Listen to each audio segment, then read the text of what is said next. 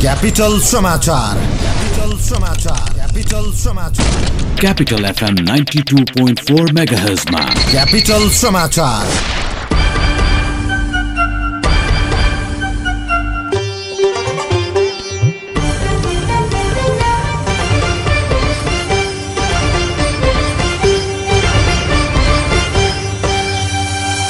नमस्कार बिहान नौ बजेको क्यापिटल समाचारमा स्वागत छ। उपस्थित छु म हिमविक्रम सुरुमा मुख्य समाचार। कङ्ग्रेस विधान मस्यौदामा सहमति भइसकेका विषयमा समेत विवाद सुरु। महासमिति बैठकको औचित्यमाथि नै कार्यकर्ताको प्रश्न। नेकपा स्थायी कमिटी बैठक आज पनि जारी। अध्यक्ष द्वयले पेश गरेको राजनैतिक प्रतिवेदनमाथि छलफल केन्द्रित। अमेरिकी रक्षा मन्त्री जिम म्याटिसद्वारा राजीनामा सिरियाबाट सेना हटाउने राष्ट्रपति ट्रम्पको निर्णयप्रति असहमति। र पल्सर ए डिभिजन लिग अन्तर्गत आजबाट दशौं चरणका खेलहरू सुरु हुँदै। ल हेर त यो पालि नै फेल भएछ। के गरेर खान्छ सय तैले? पढाइ छैन खाडी नै जाने भइस् त। पढाइ नभएर के भो त? सिप चाहिन्छ खान र लाउन। अनि देश र विदेशमै काम पाइने। एस्काभेटर तालिम सिक्न जानुपर्छ सिटिई द्वारा सम्बन्धन प्राप्त। निजी क्षेत्रको एक मात्र आठ वर्षदेखि सञ्चालित construction equipment training and service centre प्राली त्रिपुरेश्वरमा जहाँ दक्ष अनुभवी इन्जिनियर र अपरेटरहरूबाट प्र्याक्टिकल सहितको एस्काभेटर अपरेटर तालिम दिइन्छ। त्यसैले सिप सिक्ने किनकि सिप नै शक्ति हो। फोन नम्बर सन्तानब्बे पाँच दस अन्ठानब्बे तिन तिन तिन सन्तानब्बे पाँच दस अन्ठानब्बे तिन तिन तिन। क्यापिटल समाचार तपाईँ मोरङको radio Sarangi one one point three mega hertz र पोखराको radio Sarangi ninety three point eight mega सहित देशभरका विभिन्न फिल्म स्टेशनहरूबाट एकैसाथ सुनिरहनु भएको छ समाचार अब विस्तारमा नेपाल कम्युनिष्ट पार्टी नेकपाको स्थायी कमिटी बैठक आज पनि जारी छ। पार्टी कार्यालय धुम्बाराईमा बिहान आठ बजे सुरु बैठकमा अध्यक्षद्वय केपी शर्मा ओली र पुष्पकमल दाहालले पेश गरेको राजनैतिक प्रतिवेदनमाथि छलफल भइरहेको छ। यसअघि चौतिसजना सदस्यले आफ्नो धारणा राखिसकेका छन्। बैठकमा बोल्ने अधिकांशले सरकार र नेतृत्वको कार्यशैलीप्रति असन्तुष्टि जनाएका छन्। हिजो छलफलमा बोल्दै स्थायी कमिटी सदस्य किरण गुरुङले नेतृत्वको गलत कार्यशैलीका कारण पार्टी एकता र सरकारको गति शून्य बन्न पुगेको आरोप लगाउनु भएको थियो। नेपाली कंग्रेसको विधान मस्यौदामा पदाधिकारीको संख्या र निर्वाचन प्रक्रियाबारे सहमति खोज्न शीर्ष नेताहरूको प्रयास आज पनि जारी छ। लामो छलफलपछि सहमति जुटेको पदाधिकारीको संख्या र निर्वाचन पद्धतिमा नै पुनः विवाद शुरू भएपछि छलफल तीव्र पारिएको हो। पार्टी सभापति शेरबहादुर देवालले एक उपसभापति र एक महामन्त्री मनोनित गर्नुपर्ने प्रस्ताव राखेसँगै पुनः विवाद चुलिएको हो। यसअघि शीर्ष नेताबीच पदाधिकारीको संख्या र चयन प्रक्रियाका विषयमा सहमति जुटेको थियो। सो विषयमा बुधबार पार्टीको केन्द्रीय कार्य समितिको बैठकमा केही केन्द्रीय सदस्यले समावेशितालाई सम्बोधन गर्नुपर्ने माग गरेपछि त्यसलाई समेट्न छलफल शुरू गरिएको हो।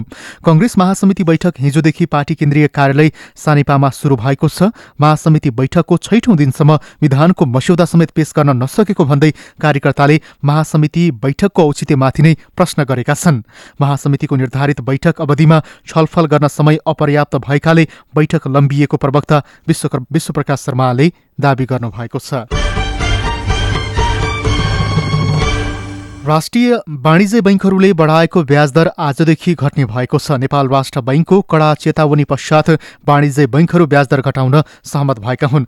हिजो बालुवाटारमै बोलाएर सिइओहरूलाई तत्काल ब्याजदर घटाउन राष्ट्र बैङ्कले चेतावनी दिएको थियो। वाणिज्य बैङ्कहरूको छाता संगठन नेपाल बैङ्कर्स सङ्घले यसअघि बचत तथा निक्षेपको ब्याजदरको अधिकतम सीमा तोकेको थियो। निक्षेपमा एघार प्रतिशतभन्दा बढी ब्याज दिन नपाइने गरी सङ्घले सीमा लगाए पनि पछिल्लो समय तरलताको समस्या बढ्दै गएको भन्दै त्यो सीमा फुकुवा गरिएको थियो। सङ्घले लगाएको सीमा फुकुवा भइसँगै बैङ्कहरूले धमाधम ब्याजदर बढाउन थालेका थिए। अब पुनः फेरि सङ्घले सीमा लगाउने भएको छ। डेपुटी गभर्नर शिवराज श्रेष्ठका अनुसार राष्ट्र बैङ्कले व्यक्तिगत निक्षेपकर्ताको मुद्दती खातामा नौ दशमलव दुई पाँच प्रतिशत संस्थागत मुद्दती खातामा आठ दशमलव पाँच प्रतिशत बचतमा छ दशमलव पाँच र कल डिपोजिट चार दशमलव पाँच प्रतिशत ब्याज दिन निर्देशन दिएको छ। कुमारी नबेल सेन्चुरी हिमालयन लगायत बैङ्कले मुद्दती निक्षेपको ब्याज यति बेला तेह्र प्रतिशतसम्म पुर्याइसकेका छन् सुर्खेतमा एक प्राविधिक शिक्षालयले अनुमति बिना शाखा विस्तार गरी कार्यक्रम सञ्चालन गरेको पाइएको छ।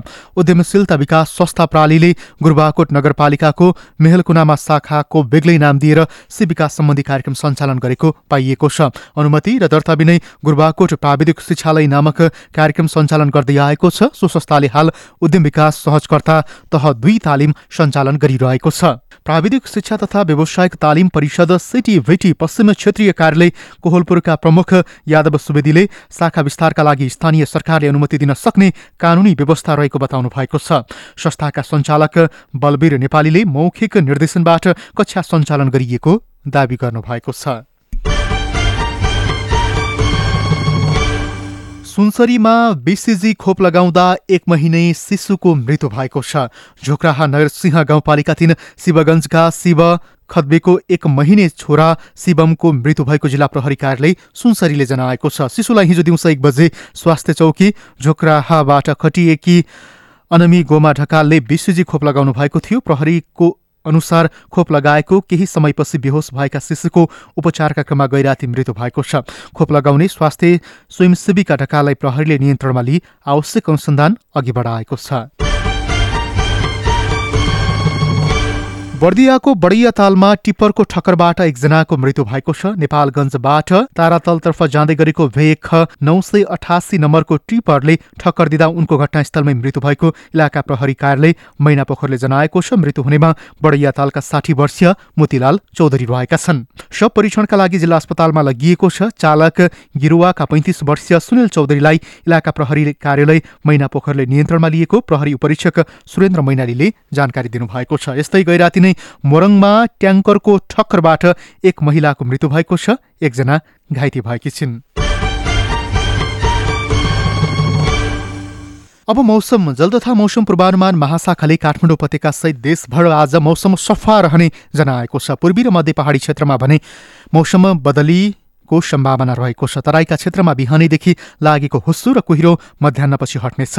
आज दिउँसो काठमाडौँमा केही बेर घाम लागे पनि बिस्तारै मौसम बदली हुनेछ। महाशाखाका अनुसार काठमाडौँको आजको अधिकतम तापक्रम उन्नाइस डिग्री सेल्सियस रहेको छ भने न्यूनतम तापक्रम सात डिग्री सेल्सियस रहेको छ।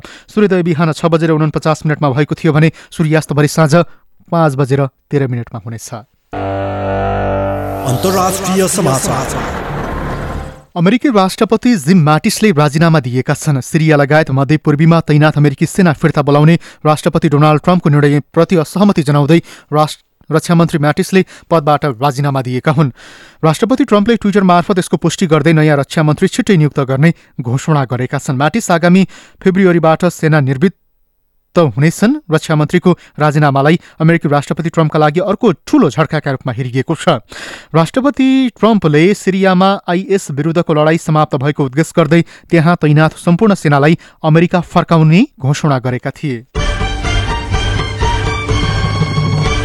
अमेरिकाले चीनमाथि आफ्ना सरकारी एजेन्सीहरू ह्याक गर्ने प्रयास गरेको आरोप लगाएको छ। अमेरिकी न्याय विभागले चीनका दुई नागरिकलाई उनीहरूले पश्चिमी देशहरूको सरकारी एजेन्सीमाथि ह्याक गरेको आरोप लगाइएको छ। अमेरिकी न्याय विभागले एजेन्सीहरू ह्याक गर्ने प्रयास गर्ने जु हुवा र झैङ सिलोङ रहेको बताएको छ। उनीहरू एडभान्स पर्सिस्टेन्स थ्रेड दस समूहका सदस्य रहेका छन् जुन समूह चीनको गुप्तचर निकायसँग जोडिएको छ। अमेरिकाका साथै Australia Canada Japan Netherland New Zealand स्विडेनले पनि चीनमाथि सरकारी एजेन्सी ह्याक गरेको आरोप लगाएका छन्।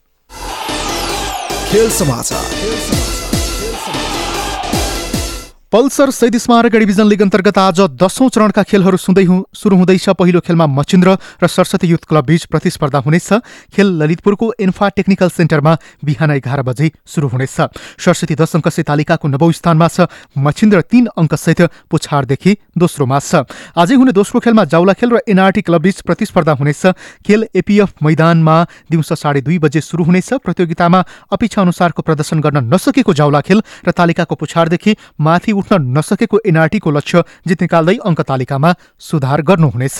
जाउला खेल आठ अङ्कसहित दशौं स्थानमा छ। एनआरटी एक अङ्कसहित तालिकाको पुछारमा रहेको छ। सोही समयमा एन्फा टेक्निकल सेन्टरमा हिमालयन शेर्पा र फ्रेन्ड्स क्लब भिड्नेछन् कमजोर देखिएको फ्रेन्ड्स विरुद्ध जित निकाल्दै तालिकाको पाँचौं स्थानमा उक्लने अवसर हिमालयन शेर्पालाई प्राप्त छ। अङ्क तालिकामा सुधार गर्न फ्रेन्ड्सलाई समेत आजको खेल महत्वपूर्ण छ। शेर्पा क्लब चौध अङ्कसहित तालिकाको छैठौँ स्थानमा रहेको छ। फ्रेन्ड्स पाँच अङ्कसहित तालिकाको बाह्रौँ स्थानमा रहेको छ खेल समाचारसँगै बिहान नौ बजेको क्यापिटल समाचार सकियो। अन्तिममा मुख्य समाचार। कङ्ग्रेस विधान मस्यौदामा सहमति भइसकेको विषयमा समेत विवाद सुरु। महासमिति बैठकको औचित्यमाथि नै कार्यकर्ताको प्रश्न। नेकपा स्थायी कमिटी बैठक आज पनि जारी। अध्यक्षद्वयले पेश गरेको राजनीतिक प्रतिवेदनमा छलफल केन्द्रित। अमेरिकी रक्षा मन्त्री जिम म्याटिसद्वारा राजीनामा सिरियाबाट सेना हटाउने राष्ट्रपति ट्रम्पको निर्णयप्रति असहमति। शहीद स्मारक डिभिजन लिग अन्तर्गत आजबाट दसौँ चरणका खेलहरू सुरु हुँदै। हौस् त क्यापिटल समाचार रेलीलाई यही सकिन्छ हाम्रो अर्को बुलेटिन। बिहान दस बजे हुनेछ। हिम विक्रम हुन्छु। नमस्कार।